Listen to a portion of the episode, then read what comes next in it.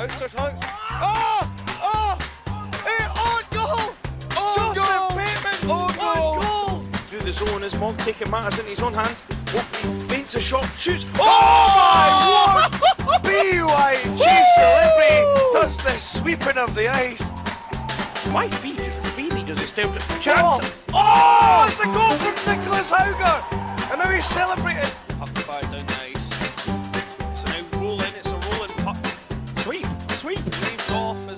Sheffield win the race. Oh god, it's in the danger zone. Oh, oh.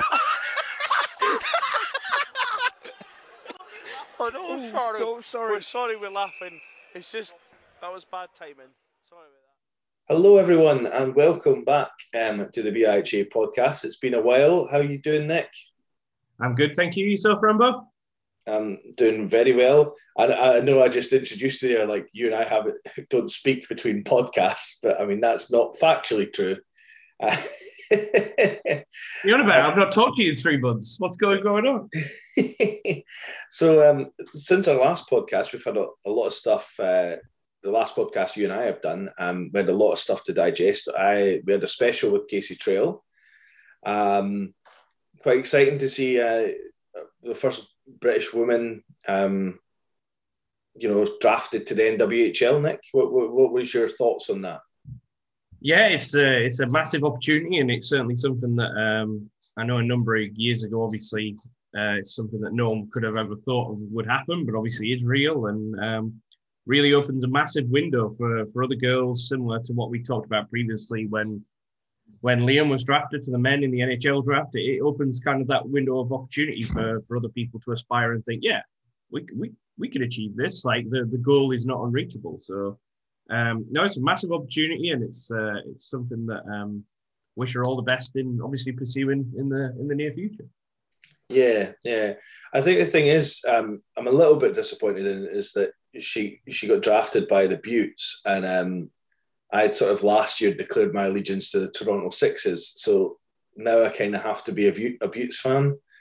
So nah, apart from that, it's it's all good. Um, really pleased for her. Uh, I we obviously I I spoke to her in the last podcast. Seems like a really um, nice girl, and uh, a bit unlike um, perhaps other NHL um, draft picks and hockey draft picks. She's uh, she was working in Wetherspoons at the time I spoke to her, so um, but bit of a different path in the NWHL perhaps. Um, but uh, yeah, I mean that league itself. I'm hoping that it, it goes from strength to strength. I, quite enjoyed the bits of it that I watched last last season. I don't. Did you catch any of it on Twitch? I, I caught a couple of little bits, but I think we'd both touched on previously the turbulent history that uh, that women's hockey had had in North America and how don't know, just kind of needed grabbing by the scruff of the neck, didn't it, and, and shaking down in the right direction. But you never know. This this this might be the this might be it, and hopefully, fingers crossed, it is. I hope so. I mean, I, I, they kind of need a, a you need a strong um, women's professional league in North America. I mean, I think um, the NWHL could be that, but it needs the backing of the likes of your Hilary Knights and and all that in the long run, and perhaps a few more teams.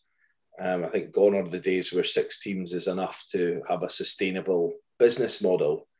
Um, but it's a start, and it's it's trying to do something. Um, hopefully, we'll not have any more um, aggro with with podcasts and uh, and sports media companies that shall remain uh, nameless um, as well.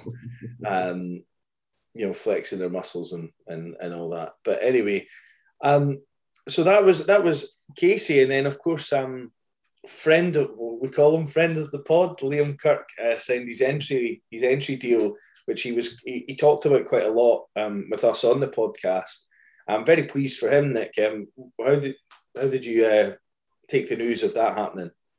Yeah, obviously, I know it was a good couple of weeks ago. It was obviously kind of announced that it was going to happen, but then um, obviously they asked to come a day when the the old signing on the dotted line comes along, and and no, uh, to be honest, seems like a very humble, down to earth, uh, down to earth young young guy who has now got the future ahead of him in terms of he's got three years to three years to make it or break it to an extent, and given everything that I've seen so far and the challenges he's overcome with flying colours in in, in every instance so far. Like you'd be a silly man to bet against him. I think so. I mean, um, I, I don't want to put pressure on him. I'm not sure he listens to the podcast other than the one that he done with us, if he even listened to that. Um, but I would kind of predict that he could be the first British trained player um, to appear in an NHL regular season game.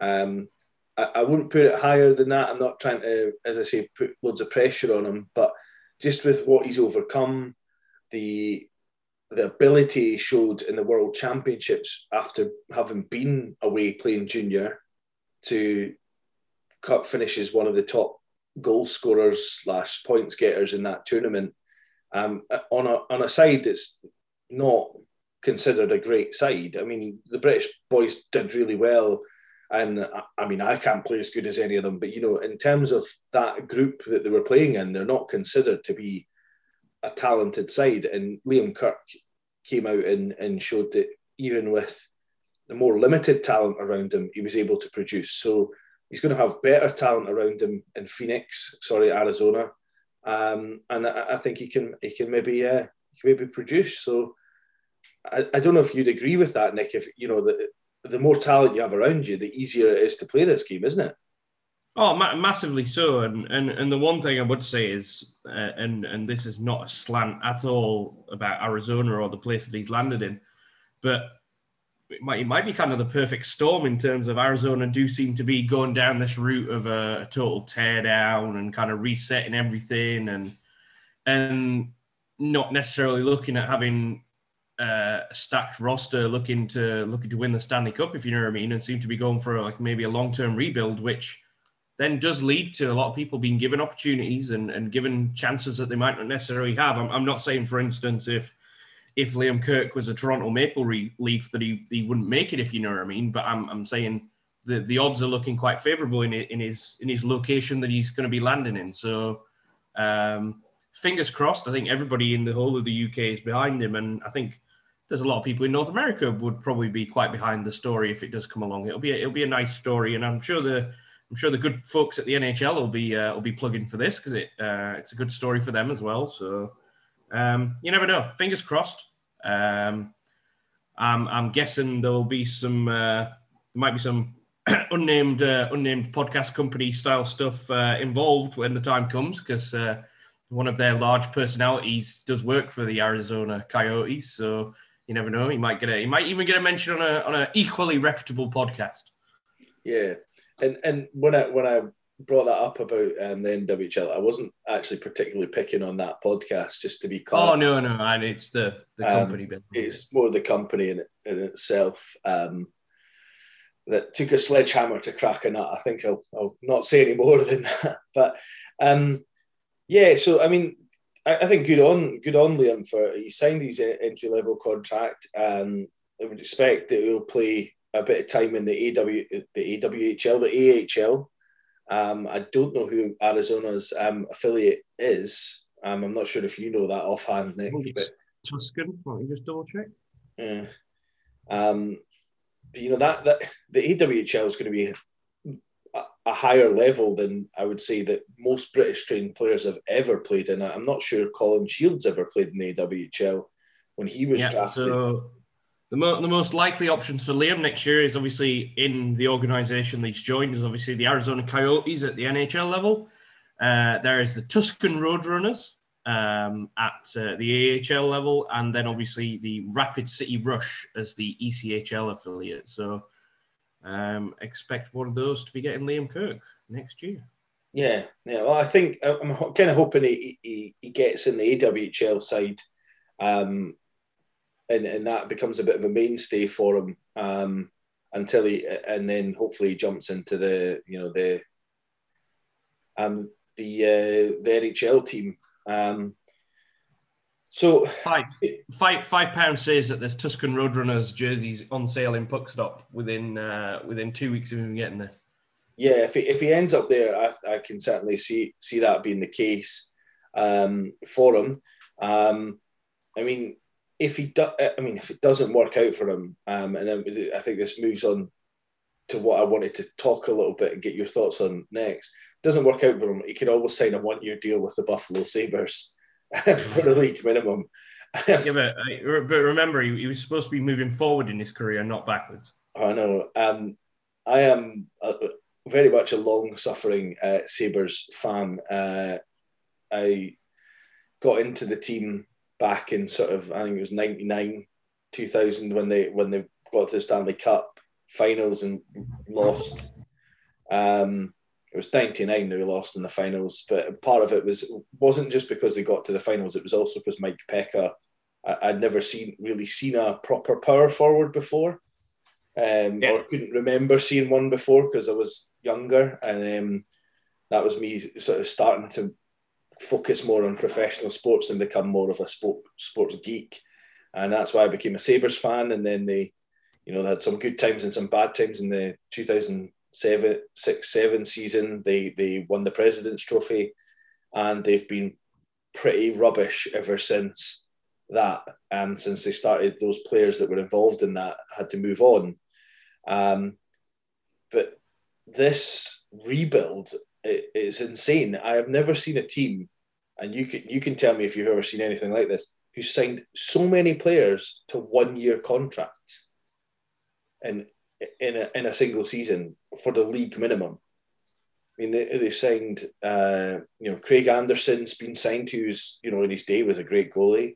He's 42 um, years old or whatever he is. Yeah. I, I don't know whether they've signed players almost as a how can I put it, as a sacrifice for a year so they can get better draft picks and then hopefully sign some better free agents. They've well, there's there's there's two there's two different schools of thought on this. There's the fact that obviously Buffalo are expecting to again be an absolute tire fire next year, mm-hmm. in which case having all these players on one year deals, maybe obviously with them being on league minimum, some of them will be on two ways anyway, so some of those probably are AHL signings anyway. But then outside of that, if you do get someone on the league minimum who comes into your NHL team, does pretty well, one year deal, you get to the trade deadline, you flip them. Obviously, it's a good, attractive proposal for another team, someone on making bargain bucks who can come in and is having a good season. You could probably pick up some draft picks for that. And it's, yeah, it's all in the you you've got to have um, you've got to have some assets to then try and get rid of, and obviously from Buffalo's point of view, they're pretty low low risk, low value assets when they're on uh, on league minimum. But it's certainly an interesting uh, an interesting way of doing things. Yeah, I, I, almost wonder if you know with the with the Sabres, you know, quite um, uh, young sort of goaltending core, if that's why Anderson's been signed, I could kind of see the deal the sort of maybe let's see if he's a good locker room guy um, and can help these guys out because they've got a lot of young goalies. Um, the players, it's an unusual tactic, but it could be one that's genius in the end. As you say, you can flip them, but also if they're all on one-year league minimum deals and and they're the NHL team, the effort they're going to give is going to be higher than Eichel, who's mentally checked out of, of Buffalo already. Um, you know, th- these guys are going to give as much effort as they can to to try and keep an NHL contract. And maybe it's not the Sabres that keep them on, but the Sabres might be able to keep some of these guys at the end of it and give them maybe a three or four year deal. Um, yeah. So yeah, I, I, think I think there's merits in it. It's just a very odd situation that the Sabres have got themselves in that their roster is so bad it is. It is very. It is very odd. But the one smart thing is, it's very. Uh, what I would suggest is very low risk, high reward.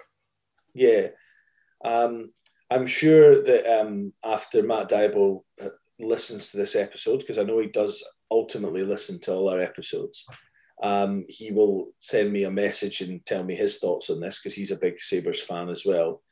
Um, but yeah, I mean, the good thing for me is being a Sabres fan with them being so bad is I can kind of have a second team. Um, so this year I'm going to kind of root for Seattle as well.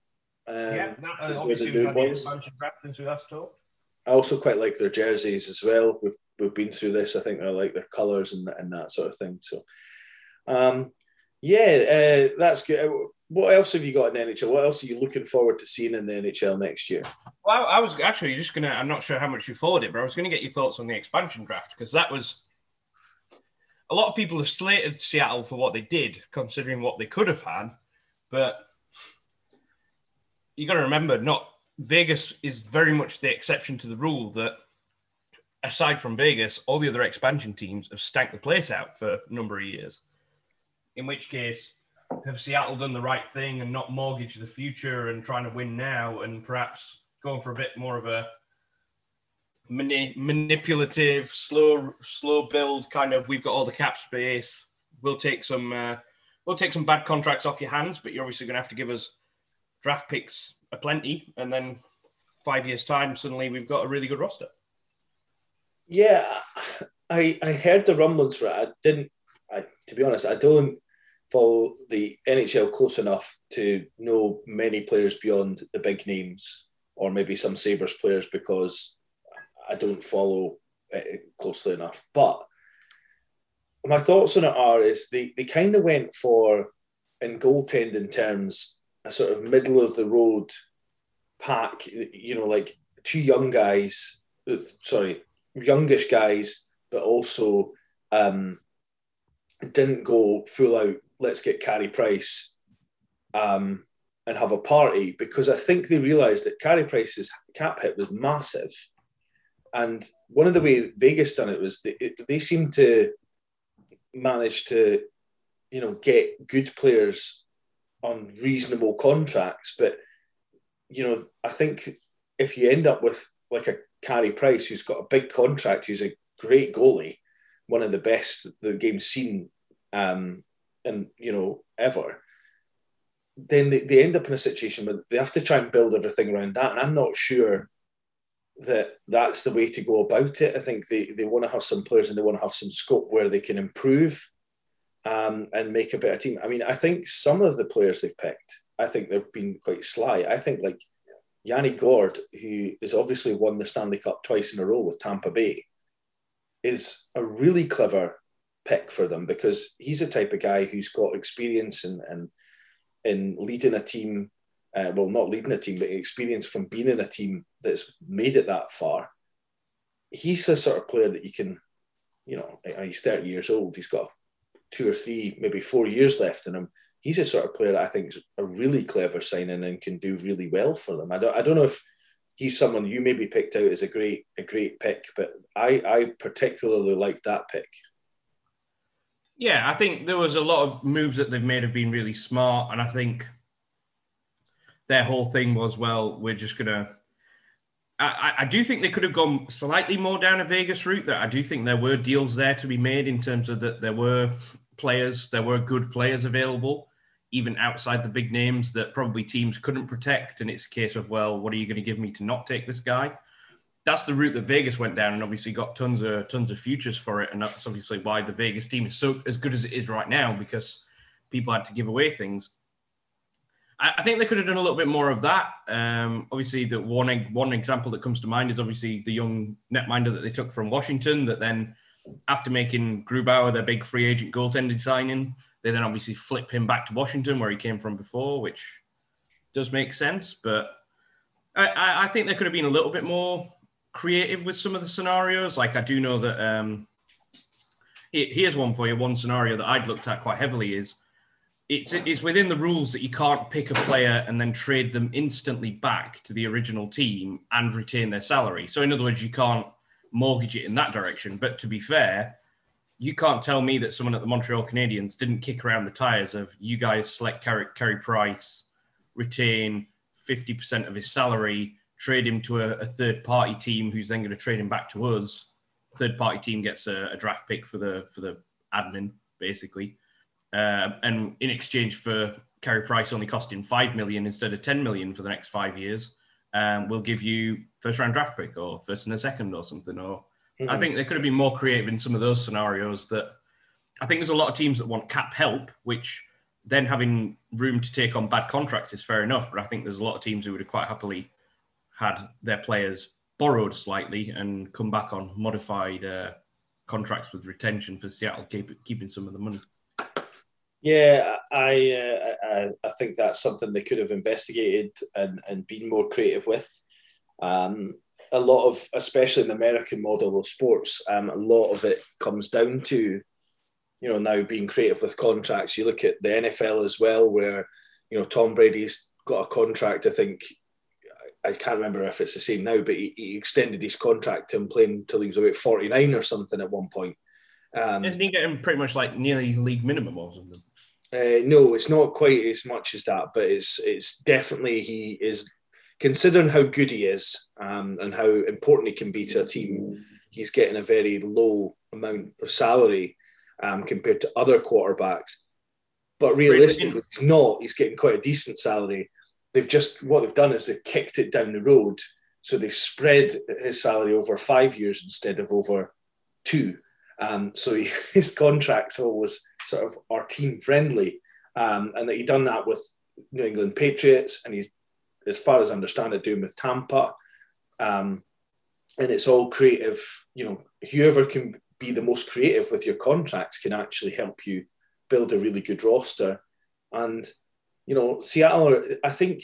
I wonder, you know, you, we talked about the skill level of some of the players they brought in and how they haven't brought in you know nearly the highest the high level that they had from Vegas. But I wonder is that the market as well? Is that you know in Vegas ice hockey's not a big thing. Um, can, you know it's, it's pretty new. Vegas having professional professional sports teams at all is pretty new. Um, and they want to make it a success. And to make it a success in Vegas, pretty much have to make it an awesome team. Whereas um, Seattle Seattle sports fans are mental, and and I don't mean that in a bad way. They just love their sports teams. It doesn't matter how good or bad they are. Um, they support their sports teams.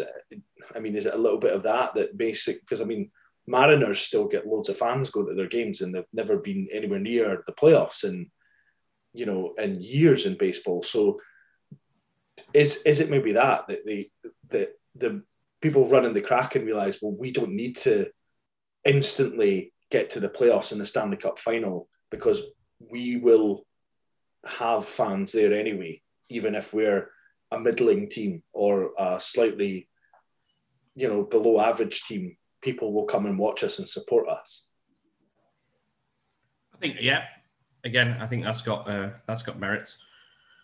But um, one thing that's actually just twigged me just there. Uh, are you are you up to up to date much on the Marc Andre Fleury situation with Vic, speaking of Vegas, or or is that a new a new story to you? It's pretty new. Has he not been moved from Vegas?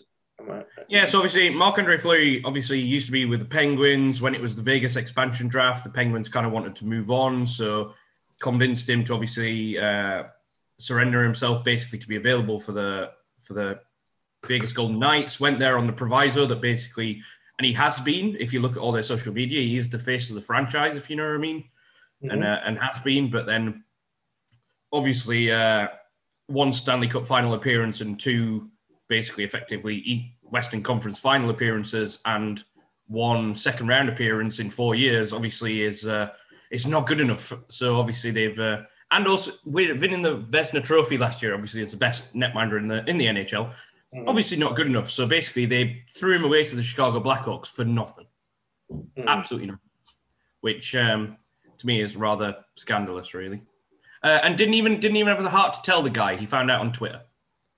Yeah, I think that's that's where there's a, the, the you know the the harsh side of professional sports, and um, you know, I I think that is absolutely appalling and you know, because you're moving your family. It's not just like you're moving, you're moving. You know, if you're you're 18, 19, it's not so bad to to be traded because, in in the sense that you're you're unlikely to have, you know, a wife and three kids to move. Um, and it's not like you know, it's not like me moving and being traded to the Stags um, and having to move across the M8, uh, or I can still stay in my home. I mean, moving from Vegas to to Chicago is a pretty big move.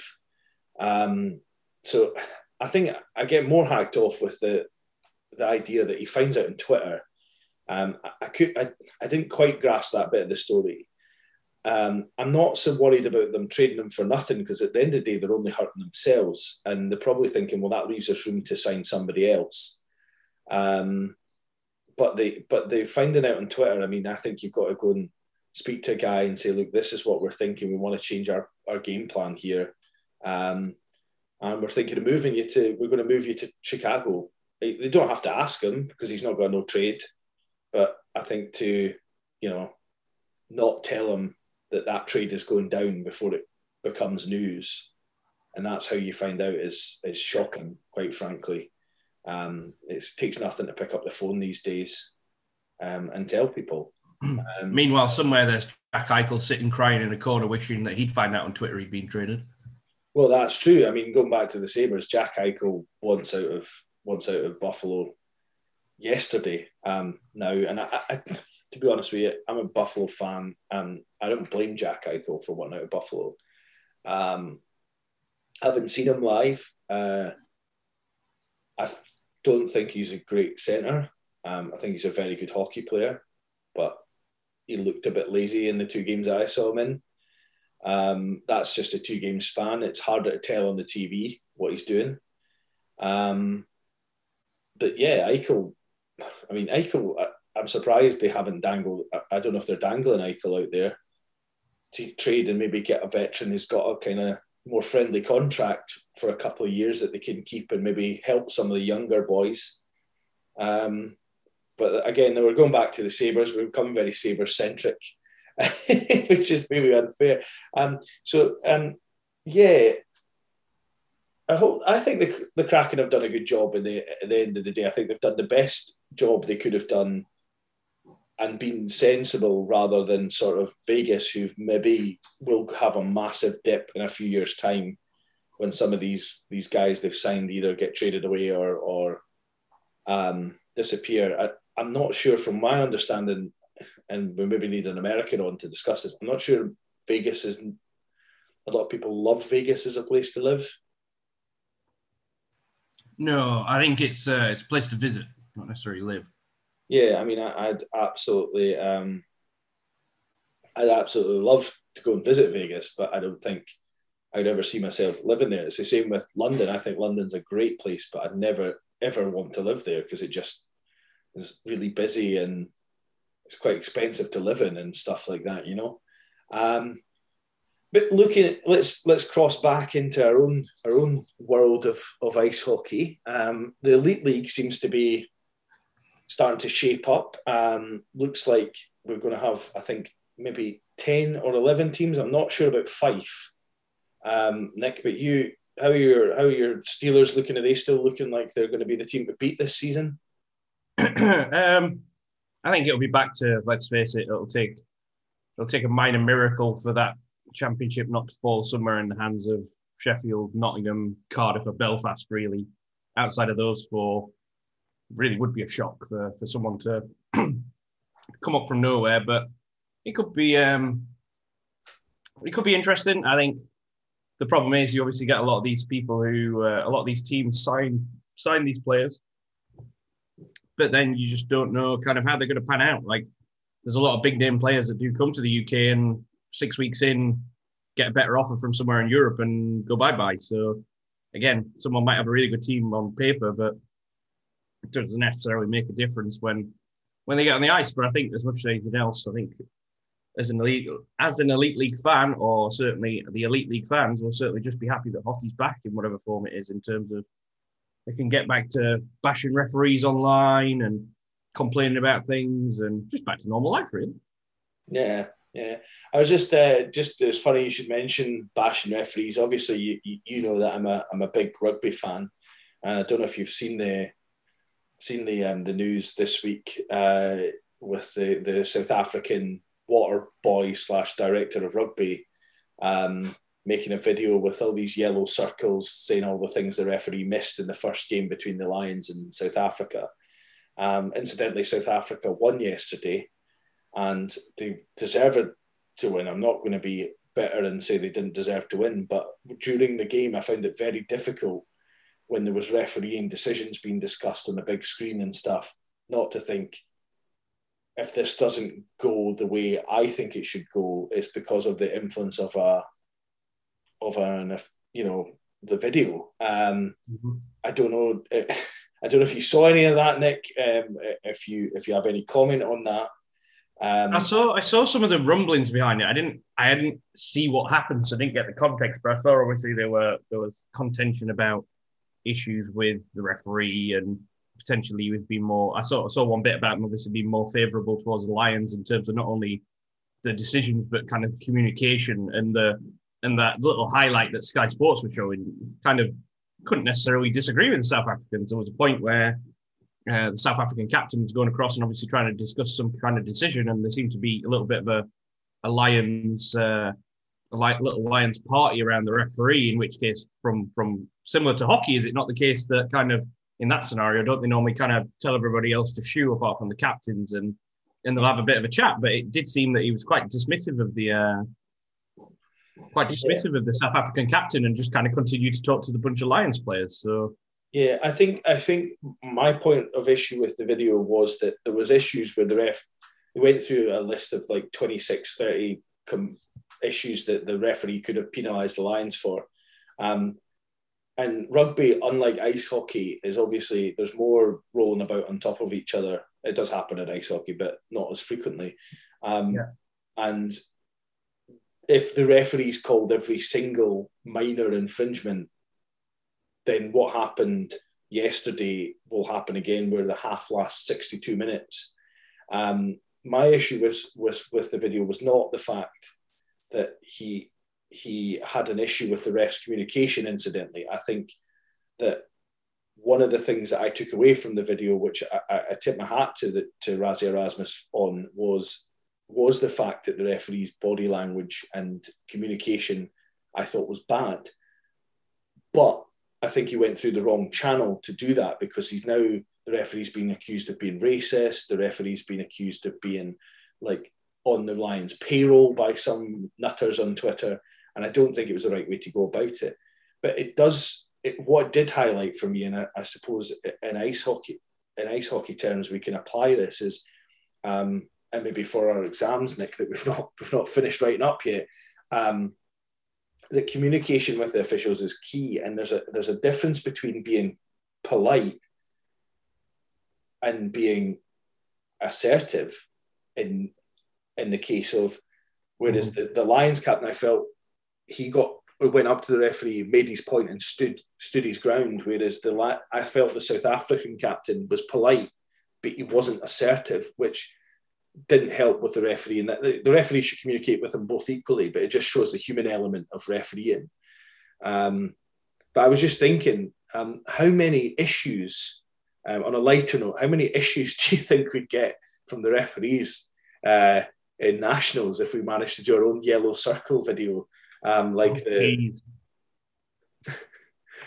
do, you, do you think do you think we'd we'd we'd actually break YouTube if we if we did our own video? I think so. Also, I'm I'm, I'm not sure Joe really wants a, an hour and a half long segment of, uh, of us with yellow circles, uh, un, unless like there is a problem with the ice and the Zamboni breaks down or something, and we do need to fill some airtime. Um, I think uh, maybe maybe just leave them guys uh, do it. Yeah, Uh, but no, it was uh, no some some bits and pieces there were kind of just a little bit surreal to an extent in some of the stuff going on. yeah. I, I think the issue the issue for me with the video was it came from the the, the coach of I know he's not the main coach, but the coach of a, a, t- a side that had lost, um, and then because the video was so public and so kind of one sided, you, you're then your brain. It was difficult to sort of just watch the game and enjoy what try and enjoy the rugby. Um, although there wasn't much rugby played yesterday, and it, that was what the ugly part of it for me was. Uh, it kind of ruined. it- It's almost put an asterisk on the whole thing. But um, I just thought on a lighter side we could maybe talk talk about our own our own referees and issues we have. I mean, in terms of talking about referees and stuff, I, I think it is important to discuss referee indecisions in sport. I think it's part of the game. Um, I don't know. Do you agree with that, Nick? Do you think that's it is important? Well, I think a lot of people forget, first of all, that at the end of the day, the referees are 100% required for the game to go ahead. And a lot of the time, like they're not obviously professionals, they are human, and even professionals are human. and like, especially at the kind of level of refereeing that we're talking about, like someone might not have been refereeing for very long. You, you've got to give them the, the. There's a difference between being very irate about a decision and being upset about it, which I, you know what, I can completely understand, and I've been there before. But then also taking a step back from it and realizing, right, well, actually, okay, there's definitely no kind of malicious intent about this. The, the only times that I've ever really lost my head about it is when you get the kind of response that then ticks you off in terms of, okay, the person's maybe not admitting that they've made a mistake, but actually they're admitting that, oh, I did see that. I just decided not to call it kind of thing. And it's like, well, that's where that's where I take a little bit more of an exception to it, or you get the kind of interaction that, well, I mean, it's a personal thing now, and it's that's that's when problems come from. But again, that's different levels of referee, and it's very few and far between in some cases. But yeah, um, maybe a good job for nationals that we don't do yellow circles because um, it'll be quite interesting. Yeah, yeah. Um, uh, yeah, I think so. Now, um, Nick, just before we move on to some some slightly lighter stuff to wrap up with, um, little bit of an update. I don't think we're crossing any lines here. Uh, we are hoping um, to have some sort of season next season in the in BIHA land. Um, I think the general chat of our of our little meeting the other day was um, that we're going to see uh, we're going to let teams kind of see how things go in the first semester. Um, getting teams back on the ice is important. Encourage you to play friendly matches because that will be allowed. I don't think there's any restrictions, Nick. Um, nope. Although we are encouraging teams to like get their players to test regularly and stuff like that because obviously, if you can prevent a COVID outbreak, it would be good. Um, albeit I know you all want to get back in ice. Um, and you know, if you've got a mask, why not wear it? I mean, I, I don't know about you, Nick, but you know, at ten o'clock at night, I'm not the prettiest person in the world. I'm not the prettiest person in the world anyway. I mean, so wear a mask for a public service to everybody else when you're going. Yeah, it's it, it's more of again not preaching here, telling people what they should and shouldn't do and how they should run their clubs, but like even with people coming back, even just finding out from people if they are double jabbed, like if they have been and had the vaccine. Like, obviously, if you listen to the news and you see stuff, it, it's full of this this rhetoric that the under 30s and especially the under 25s are the group that's kind of resisting, or I don't know whether this is a student type thing that it is that kind of well, what you can wait until tomorrow kind of thing. I don't know, but again, it's about kind of asking questions of each other in terms of like you're not necessarily pressuring someone to do it, but it is good to know if there is someone in your in your club who, who, who isn't up with the vaccine or isn't taking it. Like you have to keep an eye on that to an extent. Yeah, and, yeah, and and appreciate that. Not necessarily that you have to peer pressure that person into doing it, but hey, it, I I know if I'm turning up and I've got 50 members in the in the Kings or however many Angels next year or wherever it might be, and and everybody's double jabbed and everybody's still kind of on the same ballpark of taking precautions to keep everybody safe, then then happy days. Like it yeah. is, uh, it is what it is. Yeah, I mean, I, I, don't think we can. You know, you and I can sit here and tell people what they should be doing with their own body. Um, you know, mm-hmm. if they, they, choose to not take the jab, then yeah. you know, who are we? But um, I think job. it is important to try and have those discussions with people and just kind of work out you know, what you're working with and things. Um, and and uh, you know, I'm not saying you should pressure people, into, but the vaccine, it, my understanding of the vaccine is it doesn't actually protect everybody else from you. It kind of protects you from getting really, really sick um, if you get COVID.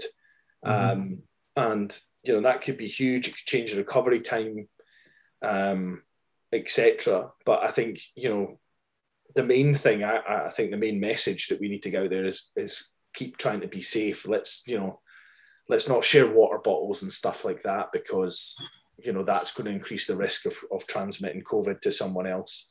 Um, get the team to buy their own water bottles um, individually. Uh, if you're not sure about buying water bottles, a little plug here: Apollo Hockey, um, run by Nick Ivel, will supply you with the water bottle.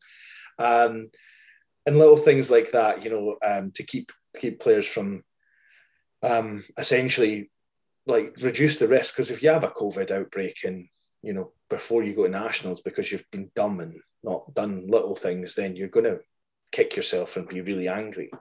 Um, you know, because simply if a team, if we find out a team's got 10 players that have got, or 10 close contacts with COVID, we're going to have to make a decision as a committee as to whether or not that team can compete in nationals. So, um, yeah, just keep yourselves right. I think is the message, Nick. Is that is that? Yeah.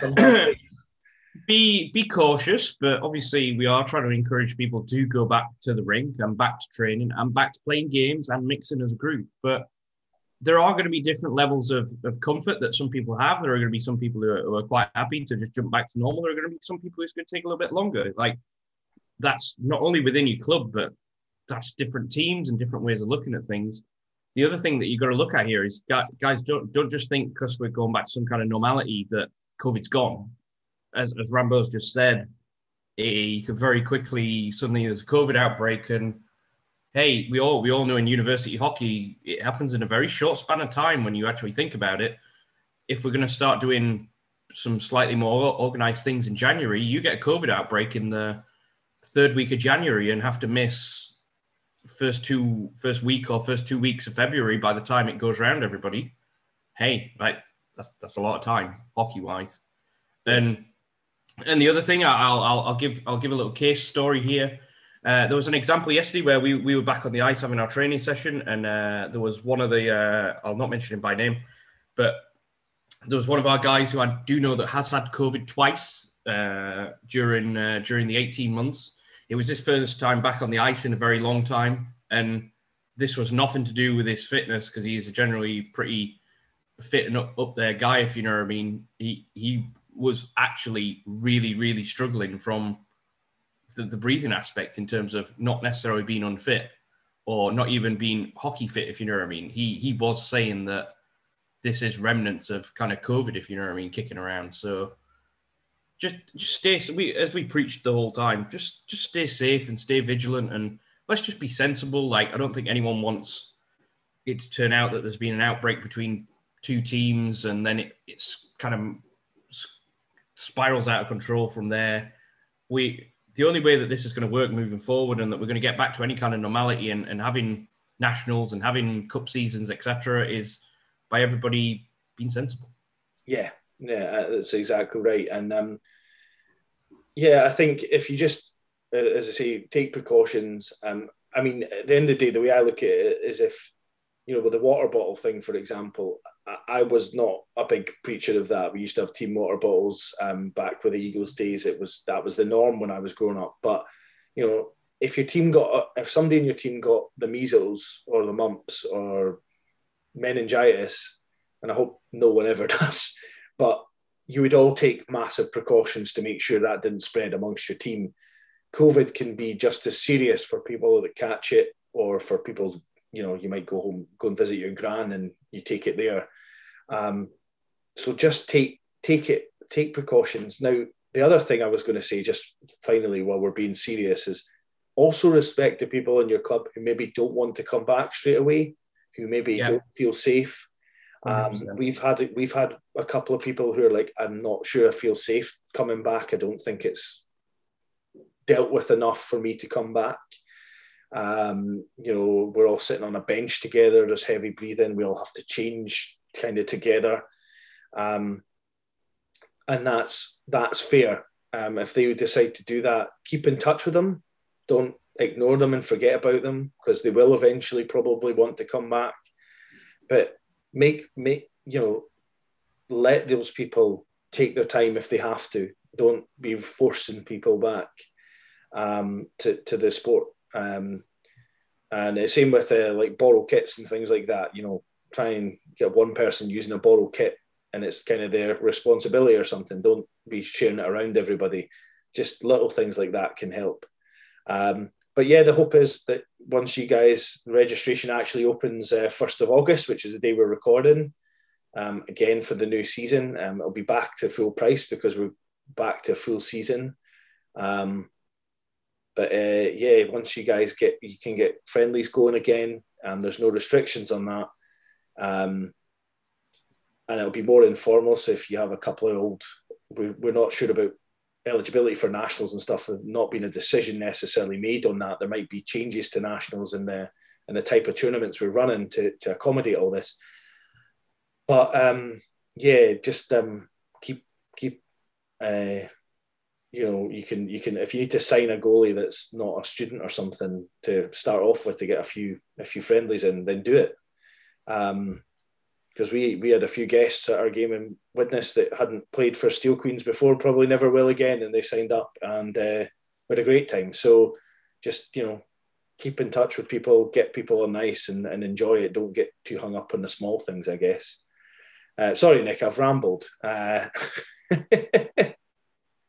No, that's all good. It's all Rambo. It's all it's all relevant stuff. It's all it's all correct. Mhm. The people out there, if, if you're if you're stepping in and running a club for next year, you it's it's a big job. You you've got to set the you've got to set the foundations for moving forward. There's a lot of clubs that are going to be either down to the bare bones or whatever it might be, and and and stay in touch. Like whilst there might be rivalries on the ice, everybody's been in the same situation off the ice, in in whatever aspect that might be. Don't don't suffer in silence. If you are struggling as a club or you've got a problem that you're feeling like you can't overcome, please do please do approach myself, Rambo, whoever it might be. And the, the last thing we want to see is is is losing clubs here. And we, we were trying and moving forward pre pre COVID, we were trying to grow the sport and grow uh, the British University participation, not only on numbers but numbers for females, female clubs. But doesn't make a difference if after post COVID we, we move backwards from maybe the stuff that we've always uh, we've always had. Yeah, yeah. Um, just uh, moving on, uh, Nick. Um, couple of couple of little things to quickly touch on. Uh, Kent have a new logo. Um, very nice. I do like it. Quite quite Mhm. snazzy. Um, well done, Kent. What do you think? Yeah, pretty, pretty um, very interested to see. Uh, I'm guessing it's probably just going to be the same looking jerseys with that new logo, and I think it'll look fine. Fits in fits in quite nicely. Does the job. Yeah. Um, UCL have a new logo, a new Yetis logo. I'm not sure I've ever seen a Yeti portrayed with horns before. Um, and I'm pretty sure they were established after 2006. Uh, but maybe someone from the Yetis could clarify. Maybe they've been training and stuff before then. I have no idea. But uh, yeah, the Yetis ones, it's it's all right. What do you think? Uh, it, it gets uh, a passing grade, but uh, I don't think it's going to get any extra credit. Put it that way. Well, I mean, they're still the same color, and that's always been Yeah, which always is a is a bad starting point, but yeah. Yeah, the, the Yeti's logo has never been it's a, as big an issue because you can't see past the colours of the, the, the varying degrees of purple and like sort of Man United, uh, Man City blue, um, and then Yeah, well, I, I I missed the the various jerseys and the various shades of purple that you get in one weekend. yeah, and then of course Nottingham now have a new logo where it's a it's a coup. Um, we looked up and technically you can have a maverick is defined as being some kind of li- livestock, which could be a cow or or a, horse, um, but it's unbranded. And we we did get into the discussion as to whether or not the N on the on the cow's neck um, is uh, is a branding, and whether or not they've actually kind of spoiled their own logo by putting their their old logo back on it. Um, uh, Nick, what do you what do you think of the Ma- the Mavericks logo? Um, I'm not going to go quite into the similar depth that we did the other night. Um, for for for those who obviously weren't party to that conversation, um, I'm I'm not a fan. Put it that way. We'll leave it there. Yeah, I mean, I believe the the exact thing was we hope the Laughing Cow cheese brand um, is sponsoring them. uh, um, but I actually quite I quite like it in a sort of you know a novel sort of way because it's a bit different to that sort of just plain sort of N with a circle um, sort of thing they've got going on. So um, My uh, my my only question is that uh, the cow, the bull, whatever it is, has it got shoes on or shoes off? I have no idea, but good, you know, good to see teams still active doing things, even if it's just changing their logo about.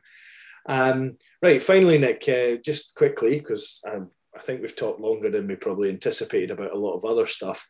Um, what, what sort of content you've been consuming recently? I mean, we, we talked briefly before we came on about the about the Olympics. Um, I don't know. I was just going to quickly ask you, as a person I know is quite into their Marvel, have you seen the uh, the Falcon and Winter Soldier series? Uh, so touch well, I'll we'll touch on the Marvel stuff first because I'm sure we might come back around about the Olympics. But um, yes, I'm up to fully up to date with that. I know that the um, the kind of the alternative Marvel animated thing comes out in a couple of weeks' time, but it's ten episodes and it's one a week, so I'm probably going to wait until till the end and try and watch that all at once. But no, watched um, watched WandaVision, then watched um, Falcon and Winter Soldier, and then I've recently just watched Loki as well, which um, if you've not watched Loki yet, I think it's well worth uh, well worth a watch. Kind of basically shows you the direction direction Marvel's going to be going in for the for the near future. So um, that was pretty good, and kind of now haven't had a chance to go and see Black Widow yet, but uh, kind of now looking forward to maybe with the world getting back to normal, and certainly hopefully fingers crossed from my professional point of view, the cinema industry getting back to normal. Uh, we're going to get some big films and, and start getting uh, the next phase of Marvel rolling, as much as anything else. Yeah, yeah, I, I've seen Black Widow, and um, it may be because it was the first time I'd been to the cinema in a while, but it's actually um, possibly the most I've enjoyed a Marvel film in a long time. And I, I am going to go out on the limb here and say that I actually preferred it to Endgame, which yeah. would be controversial to a lot of people. Um, but yeah, no, I, I, I thought it was it was great. I thought Florence Pugh really added something to it as well. Um, and uh, yeah, I mean, you could maybe criticize the the Russian accents um, that were in it, but yeah, apart from that, I, it was really good, good fun movie. Um, that good mix of serious and comedy that Marvel seems to sort of walk the line of um, that I quite like. So um, yeah, I've not watched Loki, and I've I kind of I've watched one episode of WandaVision, but I watched it with with Lindsay, who's uh, not into comic book kind of stuff, um, and uh, I was very confused. And Lindsay spent most of the time asking me what was going on, which yeah, well, one WandaVision's a bit of a slow burn. You need to get through the. It's a good job they're not the longest episodes anyway, unlike Loki, which are I think an hour long. But um, yeah, for WandaVision, you have to you have to get once you get three or four in, you'll you'll you'll know where you stand. Okay, well, I'll, I'll maybe get back into that. Um, yeah, the Olympics, Nick. I, I, I, could talk about how I've now caught up with Walking Dead and I'm wait, waiting for season eleven, but I don't think I'll bore anyone with that. Walking Dead kind of loses its way after the the Saviors War a little bit, um, but um, yeah, the Olympics. Um, I don't know what you've been you've been catching up on the Olympics. Oh, the first thing I want to just briefly touch on is the BBC coverage has been awful because the Olympics made the decision to sell loads of rights to Discovery Plus.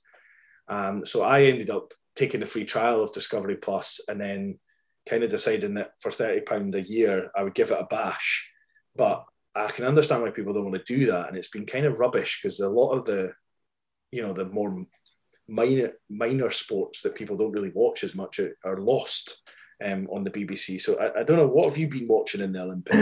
yeah, I used to love. Obviously, we had 2012 was the was the groundbreaking moment, wasn't it? When basically everything you could watch anything at any point on the red button. And hey, who doesn't love occasionally? Like, I'm not being funny. I, am guessing Rambo. You don't often sit down and, and search for the badminton and sit and watch badminton for an afternoon, no. or you don't you don't suddenly come across the water polo and think, oh, I don't even care that Team GB aren't playing, but like there's two pretty good nations having a good go at water polo here. This is pretty good entertaining watch. And you can't really do that this year because it's just not unless you're going to go down the Discovery Plus route, and I don't even know even what you can get on that. But slightly, yeah, slightly disappointing. I'm sure the BBC are slightly disappointed as well, but it, is what it is to an extent. But yeah, um, good to see GB doing well as usual. Um, obviously, for some reason, we've now become uh, supremely good in the swimming pool. I know we were always pretty good, but not normally this good. So um, maybe they did get all the other drug cheats out in time. Who knows? controversial topic. um, uh, rowing, obviously, traditionally we do really well. We seem to be doing royally badly at the minute, so is what it is. It all comes to like wait, wait till they get in the in the velodrome. That's when that's when Team GB normally kicks into gear. I have to say that I wouldn't sit down and watch cycling, but cycling is one of my favourite. The velodrome cycling in the Olympics is one of my favourite things. I absolutely It's, love me- velodrome it's mental. Um, you know, the, from the long distance races to the short distance races, the velodrome is where it's at. For you know, that's the highlight of the Olympics for me normally. The, the one that the one that I enjoyed the most, what's it called, like the keirin or something, where obviously they cycle around for about 200 laps. So obviously every 10 laps is a sprint and you get points and all that kind of stuff. Or, I think the the the key or is that the, is that the not the one behind the uh, the scooter. I think it's Oh yeah, yeah, that's that's the one where they start. Yeah, that that one's crazy as well because then they have the whole kind of uh the one-on-one one's pretty good as well, where they kind of like circle around for a little bit and then go mental in the final corner or whatever it is, or in the final lap. Yeah, that one's pretty good. The- Where it's the- like it's called the nice sprint, but it starts off with them going really slowly, and that yeah, it's, it's Yeah. awesome. Um, but the, the the velodromes I think starts tonight, um, essentially, uh, obviously through the night. Um, that's the other thing. It's harder to watch because it's in Japan. So I, I think there's a viewership loss because it's in Japan as well, um, which isn't Japan's fault. Japan should absolutely have the Olympics, but you know, if it was in France, we'd be watching it because it's only we're only an hour behind France. A lot easier during the day and at night time. Whereas we have to kind of, if we want to see it live, you have to either sacrifice how good you're going to be at work on a or, on the next morning, um, or or sacrifice um, your uh, you know your um, you know just take the day off, frankly. Um, But but this is the uh, this is the thing as a sports fan. What COVID has done. Fair enough. I know we've had a a long wait for some of these things, but it's crazy to think we're watching the Olympics right now. It's the common. It's less than a year to the Commonwealth Games, which obviously normally there's a two year wait, which is obviously the mini Olympics to an extent. And then there's only three years to the next Olympics in, in general after that, anyway, to Paris, which obviously is going to be a lot easier to watch than Tokyo. Again, not Tokyo's problem. But then, uh, yeah, it's it's it's great. It'll be, it'll be. I think it'll be really interesting to. There's obviously with it only being three years, I think you're going to get a lot of Olympians kind of being like, right, well, I'll just stay on and we'll we'll go again if you know what I mean, which is is different to what it normally is because for a lot of them it's kind of like, right, well, that's me done. I ain't doing this again in four years' time. That's too that's too long. Yeah, yeah. Um, the other thing I find about the Olympics is quite funny is you you, you end up being like an expert in uh, in a sport that you watch for literally ten minutes um, every you know every four years or whatever. I mean, I, I turned on the other morning just before I was going to work, and the diving was on with obviously Tom Daley and stuff, and I'm like, oh, look at that guy! It's not a straight entry into the into the pool there. Um, and all this sort of stuff. I mean, there was the obvious one where the Mexican guy went in feet first, um, which was obviously a good dive. But you know, there's there's some of them that you're like, oh no, no, no, that that's not right, and you're like, what the hell do I know about diving? You know, what I mean, like, my, look at the size of me. My only move's a cannonball, so I don't know anything about diving. You know, but um, I appreciate these guys that do the diving and and all these other little, you know, all these other sports that you wouldn't watch. And and the one that I want to touch on briefly, Nick, and I, I would love to see an ice hockey version of this, is um, the three v three basketball.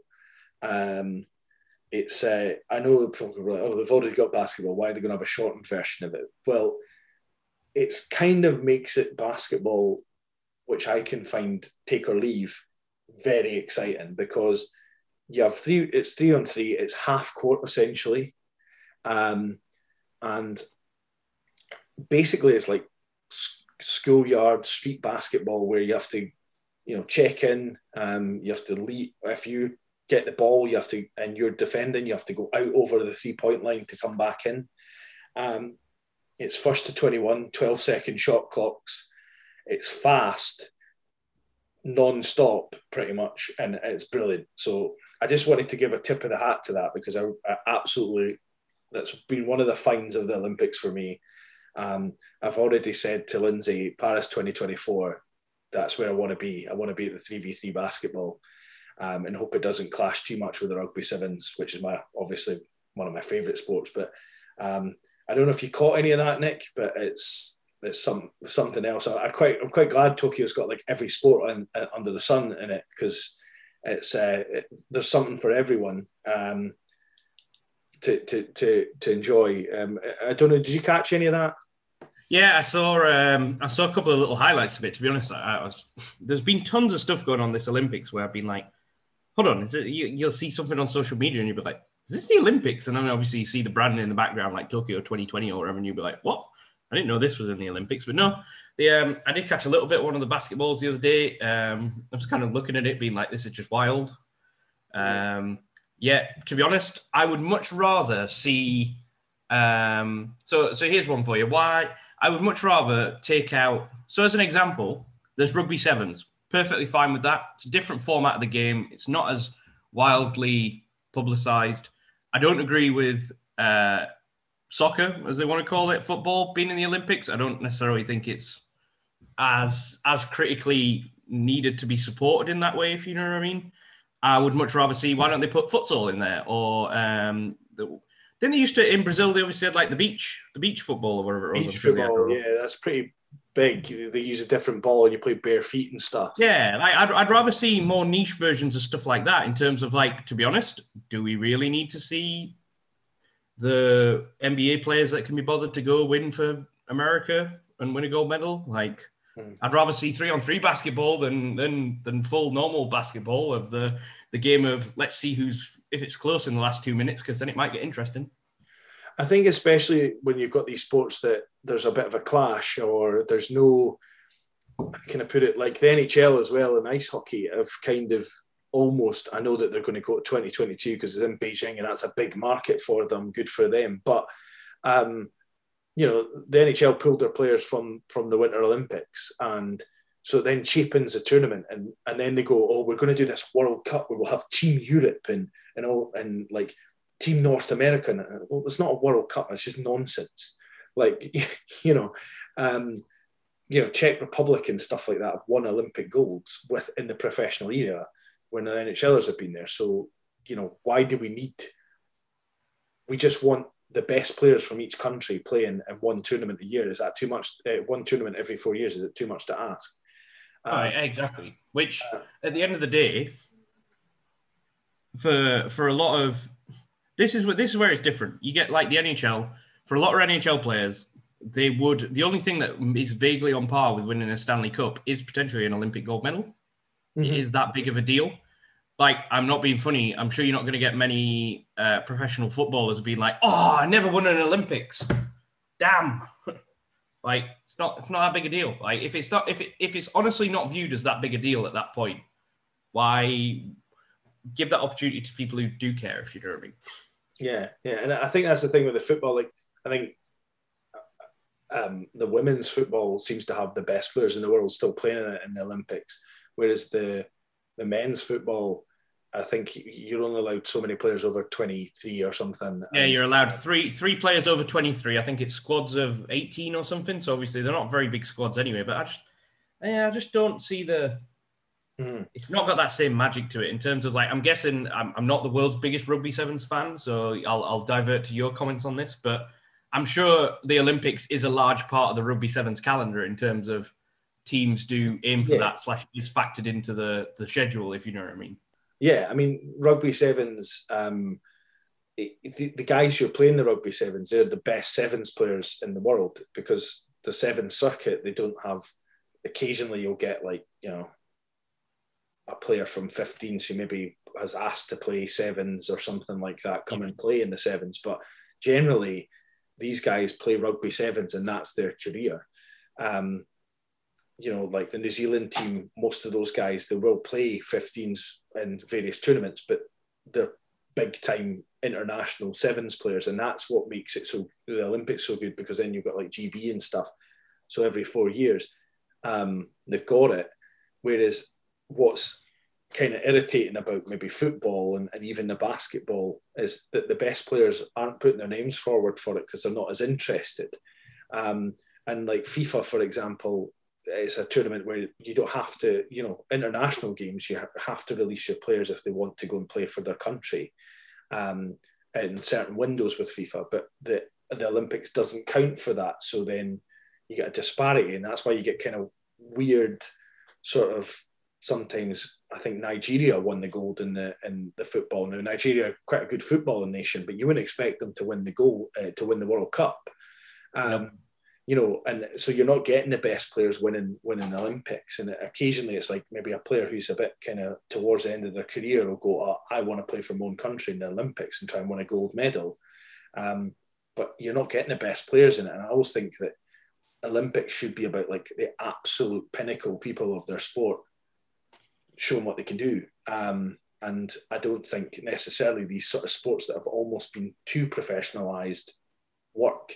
And I think if you had rugby 15s, I think it wouldn't, it, it might work because I think a lot of people like there is a sort of feeling in rugby to allow that to happen. But I don't think it would be the same. I think you'd still get like the French, the French-based players French clubs would go mental and they wouldn't want their players to go to the Olympics and stuff like that. So you'd get this kind of weird watered down version of it where potentially a country like Great Britain would be beating teams like the old, like the um, you know like Australia and, and New Zealand and stuff because their players might not go and they might send a more amateur squad. So not that we can't ever beat New Zealand, but you know what I mean. It's it's just one of these things where I don't think it would work. Whereas sevens it. Would, it would take the shine off beating New Zealand.